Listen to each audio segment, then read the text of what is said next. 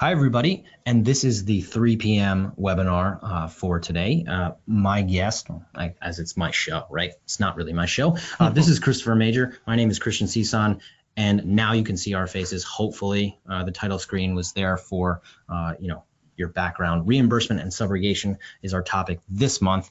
Uh, if you do see these webinars uh, on a monthly basis, you're very familiar with this slide because you can enter in questions as we go along. We're going to give you the information uh, as we go through the slides in a fairly concise manner. But if you have a question, please submit it even if we don't get to it today because we can uh, respond to you via email or phone after the break. Okay, so what we want to do is talk about where we can provide value to our clients uh, from a reimbursement or a subrogation perspective. And the idea is that uh, we are very comfortable, right, with our clients' understanding of how we defend a workers' compensation claim. But the idea that there could be something more to do, right, that could provide greater value in the end, and really looking at it at a claim as a bottom line, uh, you know, P&L statement, right? What can we do or what do we tell clients we do to get there? So we're referring to uh, the concept of risk transfer, which um, there was a podcast on that, I believe, last month, the third Fridays.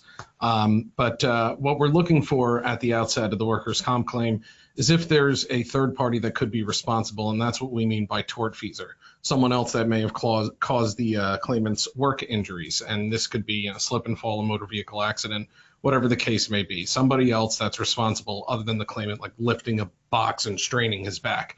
Um, so we would look to see first if the claimant filed a lawsuit against someone. This would be in one of the civil courts in New York, typically Supreme Court in one of the counties. Uh, and what we would be assessing is whether the injuries are the result of somebody else's negligence. Right. And the idea that that provides uh, value to clients is really measured in different ways, right? So uh, well, let's talk about reimbursement and differentiate from subrogation here. What would you say is your typical reimbursement uh, issue involving a civil claim from a third party perspective versus workers' compensation? So reimbursement is by and large the one that everyone's the most familiar with, right? It's the we pay indemnity and medical in the workers' compensation claim. The claimant has a third party action. They go to settle it. We get back approximately two thirds of what we've paid in indemnity and medical. Pretty straightforward. Claimant gets a settlement. We have a lien. We get reimbursed. Subrogation is the right to actually prosecute the claim as the workers' compensation carrier as subrogee of the claimant. So we step into the claimant's shoes and we file the complaint as the workers' comp carrier in civil court. Uh, now, Section 29, as uh, some of you may be familiar, uh, not every workers' comp subrogation statute is self-executing. So fortunately, Section 29 is. Uh, there's really no need to perfect your rights like there would be in Section 40 or uh, even with Connecticut's subrogation statute. Um, so that's a fortunate aspect, but I would caution against getting too passive with just assuming that Section 29's self-executing nature is going to cover your interests. So when you say getting too passive, right? What is what what what, are some examples of things that we can do to avoid that? Uh, you know, in using uh, a civil team here at Lois. So there's more to uh, pursuing reimbursement than just sitting back and monitoring. Uh, I think the trap that a lot of people fall into is there's a third party case going on and it's its own animal and the snowball's rolling downhill. And when the snowball hits the bottom of the hill, where, wherever the dust settles, that's what we're dealing with. And our position here is that's not the case at all. There's actions and measures that can be taken, such as continually apprising all parties of our lien, taking an active role in settlement negotiations, appearing at conferences, mediations, arbitrations, uh, monitoring the third party discovery so we can get a meaningful forecast of when this case is reaching settlement. Evaluating liability. Maybe there's a motion to dismiss pending. Maybe that affects our right to reimbursement. Uh, this is there are ways of keeping tabs on the third party civil action and participating in not necessarily the prosecution but the litigation uh, such that you're doing more than sitting back and waiting for the money to roll in it's a great winter metaphor, right? Waiting for the snow, snowball to roll in. I think that's a great thing to remember. Uh, we talk about how we put parties on notice when we're involved, but we also have an opportunity to monitor the civil claim if we have subrogation or reimbursement reimbursement opportunities before the snowball hits the bottom of the hill, right? So, what kind of issues do we see when we get to monitor civil claim uh, through the use of public databases? So one of the most common requests that um, an adjuster will have is, has a complaint been filed? If so, where? And are you able to get a copy of it? And the answer to that question, uh, now that New York has moved by and large to e-filing for commercial claims, is almost always yes. Uh, there's the New York State Courts electronic filing system. Uh, and then there's uh, my personal favorite for a quick and easy search, uh, eCourts. Uh, so this is their web civil supreme system. Um, it's pretty user friendly. You don't need to be an attorney to access it, and it's a pretty uh, intuitive search. You know, last name, first name. You can sort it by date. You can sort it by jurisdiction. You can narrow down your search to find the action. And then nowadays, uh, like say there's a motion to dismiss, like I referenced earlier, usually discovery will be attached as exhibits to those motions, and that's your chance to almost synthesize it with your workers' compensation claim and see did the DEP transcripts line up? Is the claimant telling one thing to us in the workers' comp claim, saying something else to the GL defense attorney in the, on the civil side? So it goes beyond just monitoring where the claim's at. Right. I think that's a very important point, right? Uh, usually we think of them as so separate until a certain actionable point, but having right? Having one party help you on both sides actually creates the idea that you can use what is going on in third party claim to really downgrade or really decrease the exposure on the workers' comp side. Does that make sense? Yes, and I think we even had a case very recently where there was no uh, elbow fracture reported to our IME, but sure enough, it showed up in the claimant's civil deposition. So this is something to keep an eye out for. And and while you're pursuing reimbursement, uh, there's also a chance to possibly minimize your exposure or maybe even raise fraud on the workers' compensation end. Okay, so that's a little bit of background uh, on reimbursement but we all know that you want to know how much you're going to get back. And that's really going to be an answer tailored to a specific case uh, that's usually before you. And a lot of what we depend on is the amount of the third party award in relation to the amount of monies we paid on the workers' comp claim. So let's imagine a scenario where the award is greater than the lien or the, the amounts paid on the workers' compensation claim. How much are we typically going to get back? So to the extent that this calculus can be ever easy, uh, this is the easier version of it. Uh, if there's more in the third party settlement than there is in our comp exposure, it's going to be the cost of litigation reduction per Kelly versus State Insurance Fund, uh, which is attorney's fees, costs and disbursements expressed as a percentage of the total third party recovery. Uh, and then that percentage is what comes off of our Section 29 reimbursement. So, say attorney's fees and costs plus disbursements equals 35% of the total third party civil settlement. We have a 65% reimbursement on what we've paid in indemnity and medical. And of course, if there's an outlay of net monies received by the claimant, how does that affect uh, the comp carrier going forward? Section 29 applies both retroactively and in the future. So we have uh, we have our reimbursement, which you know comes from the calculation we just described, and then there's the net amount that the claimant receives from the third party settlement. So this is after the attorney's fees and costs and disbursements come out, after our reimbursement, after any other liens, Medicaid, whatever the case may be. There's a bottom line dollar figure, and this is why we always, always, always, always in a third party settlement get a certified closing statement from the attorney uh, there's a bottom line statement of what the claimant got from the third party settlement. That is the extent of our future credit, which uh, per the case Burns and per Bissell, uh, that's we can apply that as a credit going forward. now the difference is obvious when the third party award or the third party settlement offer is less than what is paid in the comp claim. So how does that affect the amount recovered by the workers' comp adjuster in their claim? So this is where you start to get into the weeds a little bit. Um, there's a whole uh, different calculus and formula under Section 29 for computing what's called deficiency compensation. But the bottom line version of it is uh, if there is a greater exposure on the workers' comp side than there is a civil recovery, the statute provides that we're liable for the difference. In other words, we keep paying comp in the form of deficiency compensation. Uh, the way it works practically, however, is we would have a lien on the entirety of the third party settlement, less the attorney's fees and costs and disbursements. And so if the claimant is uh, asking for the third, a third, a third split, well, I mean, we- we're not obligated to do anything like that. Um, the future credit, that's again, if the claimant walks away with anything from the third party settlement, and that's going to be paid at the cost of litigation rate we discussed earlier, attorney's fees, costs and disbursements over total third party settlement. Right. so we did talk about the one third, one third, one third, and I- I'm sure that everyone that is handling a comp claim today uh, has their particular uh, story about conversations with plaintiffs' third party attorneys that really make this seem like it's a real thing, right? So. Uh, Explain what that actually means and if there's any real basis. Hint, hint, there is none, but explain what it means. Yeah, so it's it it seems like it's it's only fair, right? I mean, the attorney gets his one third fee, the claimant gets one third of the settlement, the carrier gets one third of the settlement. Everybody gets the same amount. Everyone walks away happy. Uh, there's nothing in the statute that requires that.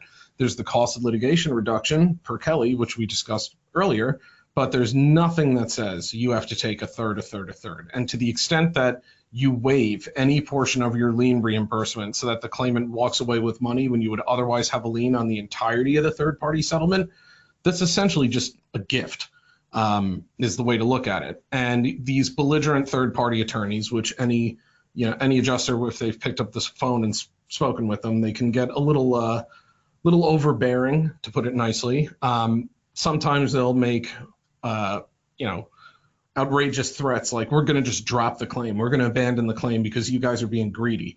Well okay have fun. Drop the claim. Section 29 allows us to pick up the ball and carry it across the one yard line. Uh, we can then subrogate as we discussed earlier.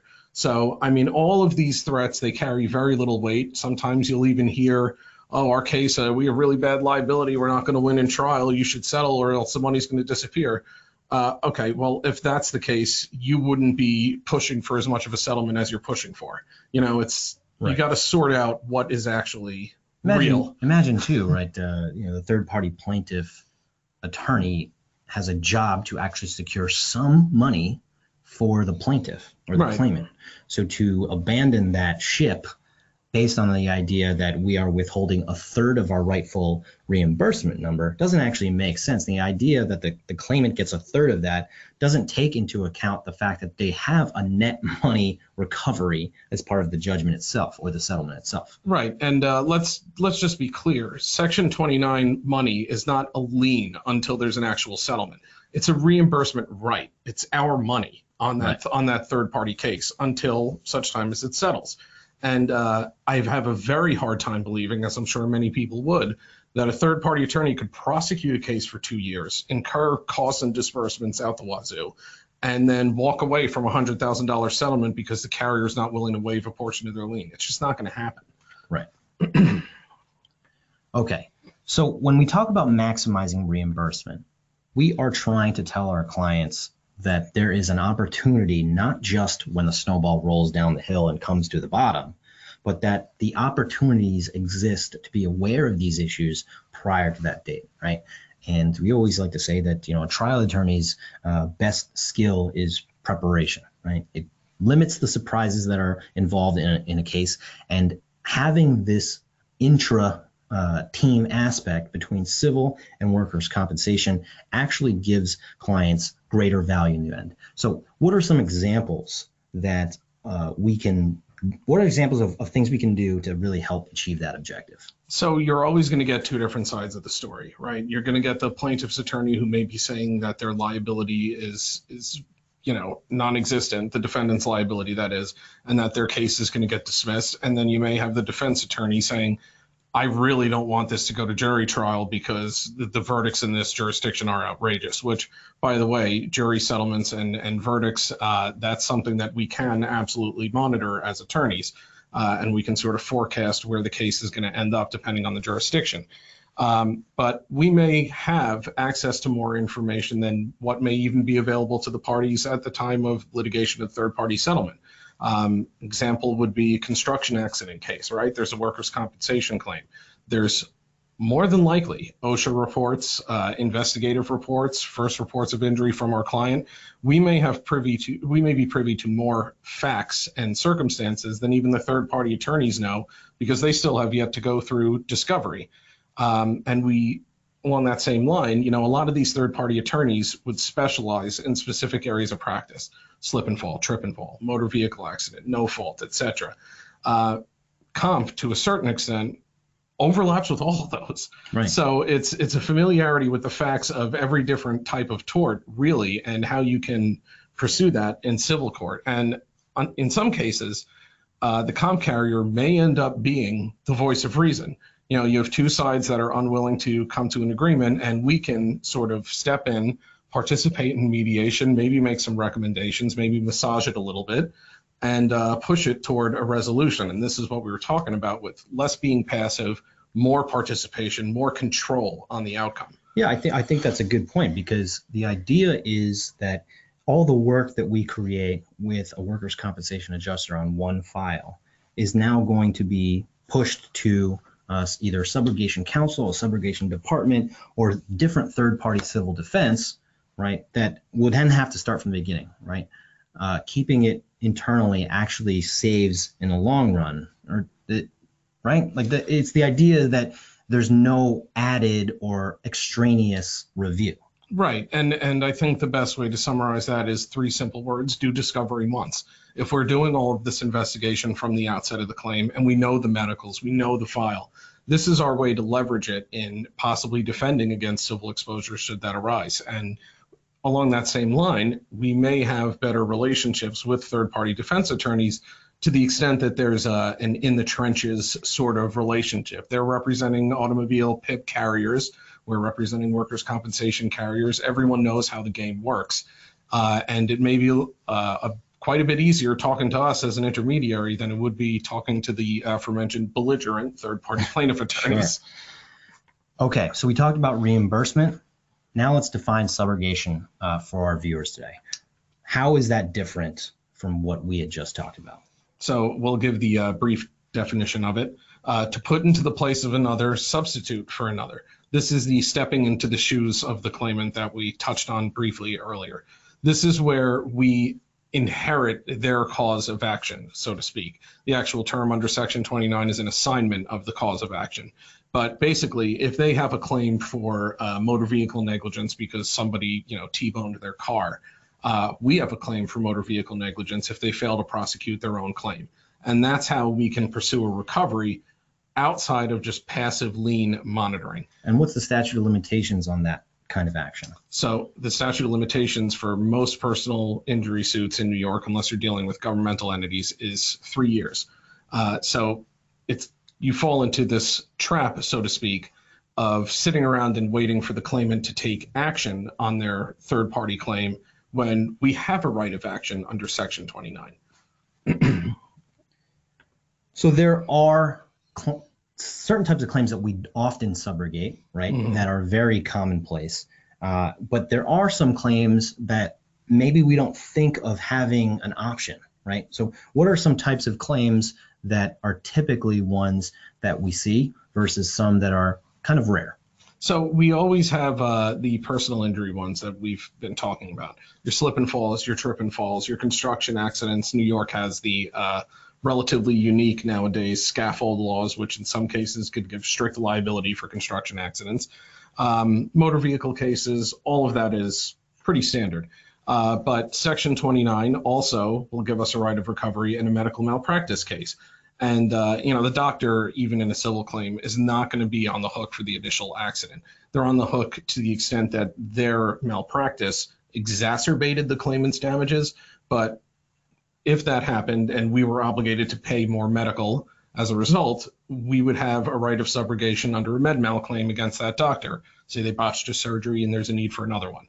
Legal malpractice, say the third party attorney uh, misses the aforementioned statute of limitations uh, the claimant would have a third party cause of action against that attorney, they may not want to do it. Maybe it's a friend of the family, who knows? That's something we can prosecute and we can put a lien on. Uh, there are situations where um, some of the third party defendants will seek contribution from uh, the employer or the carrier. In other words, they're saying you're obligated to reimburse me a certain amount. Uh, but the good news is that's only in the case of a grave injury under the workers' comp law. Otherwise, we're protected under uh, workers' comp exclusivity. So let's say we do the subrogation action on behalf of uh, the claimant, right? We're stepping into their shoes.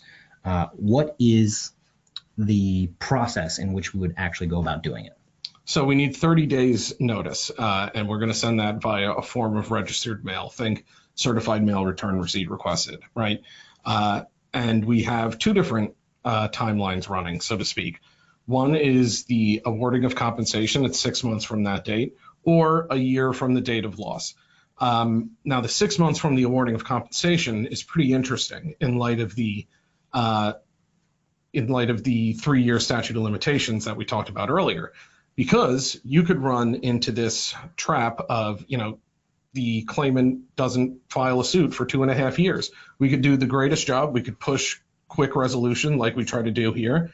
Uh, we could negotiate a full and final Section 32 settlement uh, within six months and then sit around waiting two and a half years for the claimant to do something to get our reimbursement back.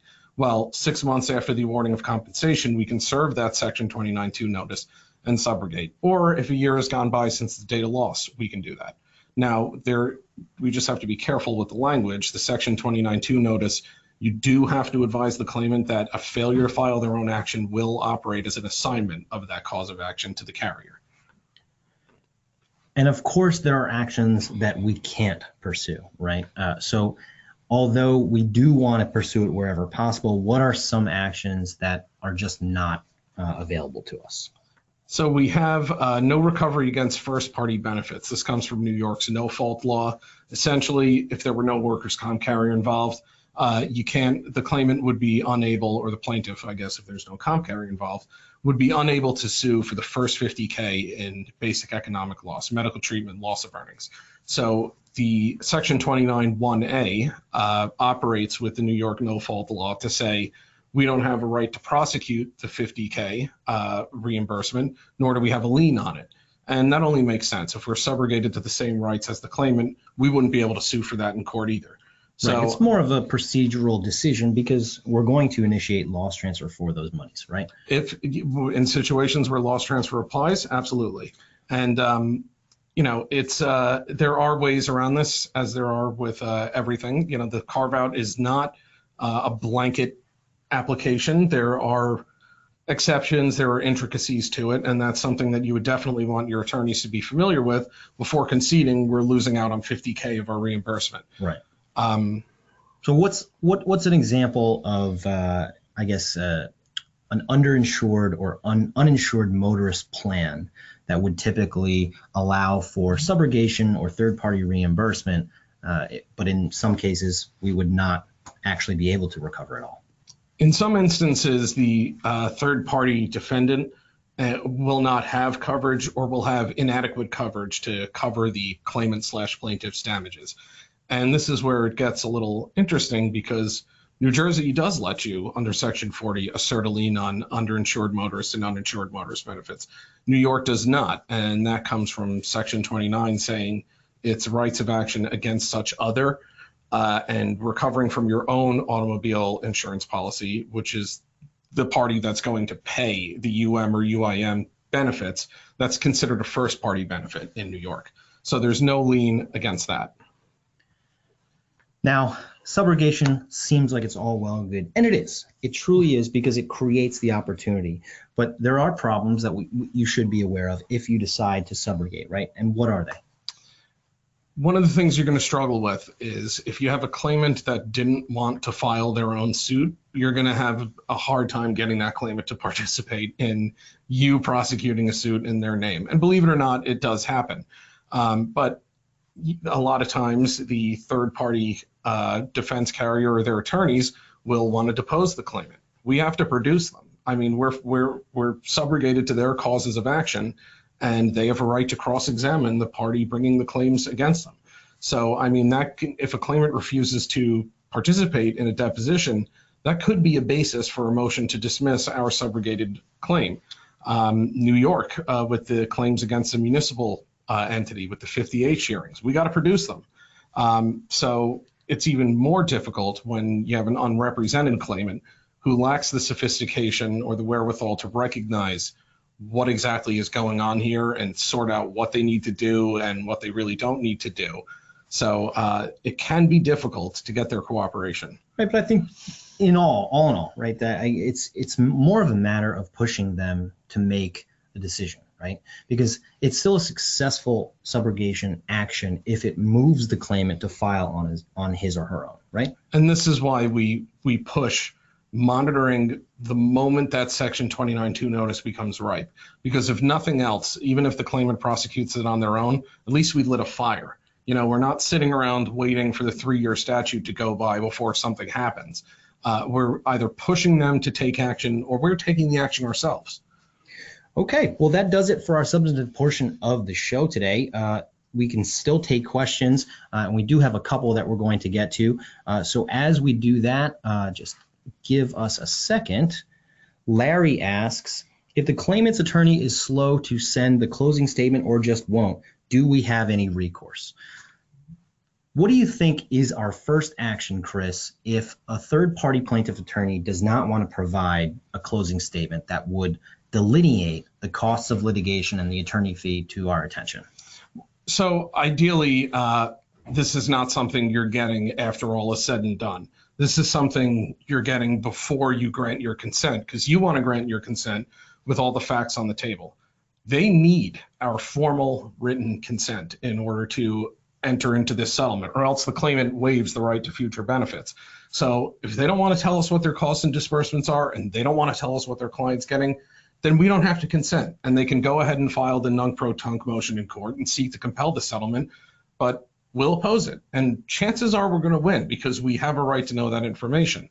If you've already um, run into the problem of having consented to the settlement and you're just sort of waiting for the closing statement as a matter of course and you're just not getting it, you could consider filing a motion in civil court to enforce the settlement agreement, you know, in a good, in a well-crafted consent letter. I know we always contain a statement saying, you know, upon completion of this action, you will provide a certified copy of the closing statement to our attention. That's an enforceable writing under New York civil practice law and rules for which we can file a motion uh, to enforce the settlement agreement. So if we wanted to go that route, it's a little nuclear, but it's definitely something we could do. Well, think about it the other way too, right? Uh, if we are not allowed to receive the closing statement, then it actually incentivizes third-party plaintiffs' attorneys to beef up the cost of litigation if we don't have a recourse to actually verifying that. So you have to be able to verify that those costs actually make sense and allow for a maximum recovery that we would already be entitled to, right? Allowing the plaintiff's attorney to decrease that number without any kind of verification is not something you would want to do. Uh, Kim asks, New York claims adjusters can refer the file to your practice to file a third party recovery on any complicated or involved third party claim, correct? Adjusters don't have to, to monitor these claims alone where the claimant attorney has done his due diligence to file, particularly where there is a lot at stake, correct? Yes, obviously uh, there is going to be certain complicated claims where the third party filings are going to be rapid and just against each other. You, ha- might have different defendants uh, that come in with their own filings. You can refer that matter to us to do the, the aggressive monitoring that we do. I think one of the great things that uh, that practice has resulted in is getting compensation and third party in a mode where you can expect a settlement to come sooner rather than later. And giving yourself that opportunity starts getting you in that uh, mode to prepare. And in case there's um, another aspect of this question that um, I'm not sure if, if this is what was being asked, but um, if you're asking if we would be willing to handle that kind of thing, uh, even if we didn't have the workers' compensation claim, absolutely. That's what we have a dedicated civil team here to do. And that's what we were talking about earlier, having meaningful participation in the settlement and pushing this to some kind of resolution. That's a great point, right? There's going to be some issues where uh, the defense of the workers' compensation claim is either inactive or it's handled and you don't actually need representation on the compensation file. Our civil team is dedicated for that specific purpose as well to allow for the facilitation of either a global settlement or consent to reimbursement. So if anybody has any future questions, you can email Christopher Major or myself. My name is Christian Cison. We're reminding you to defend from day one and to seek your own truth.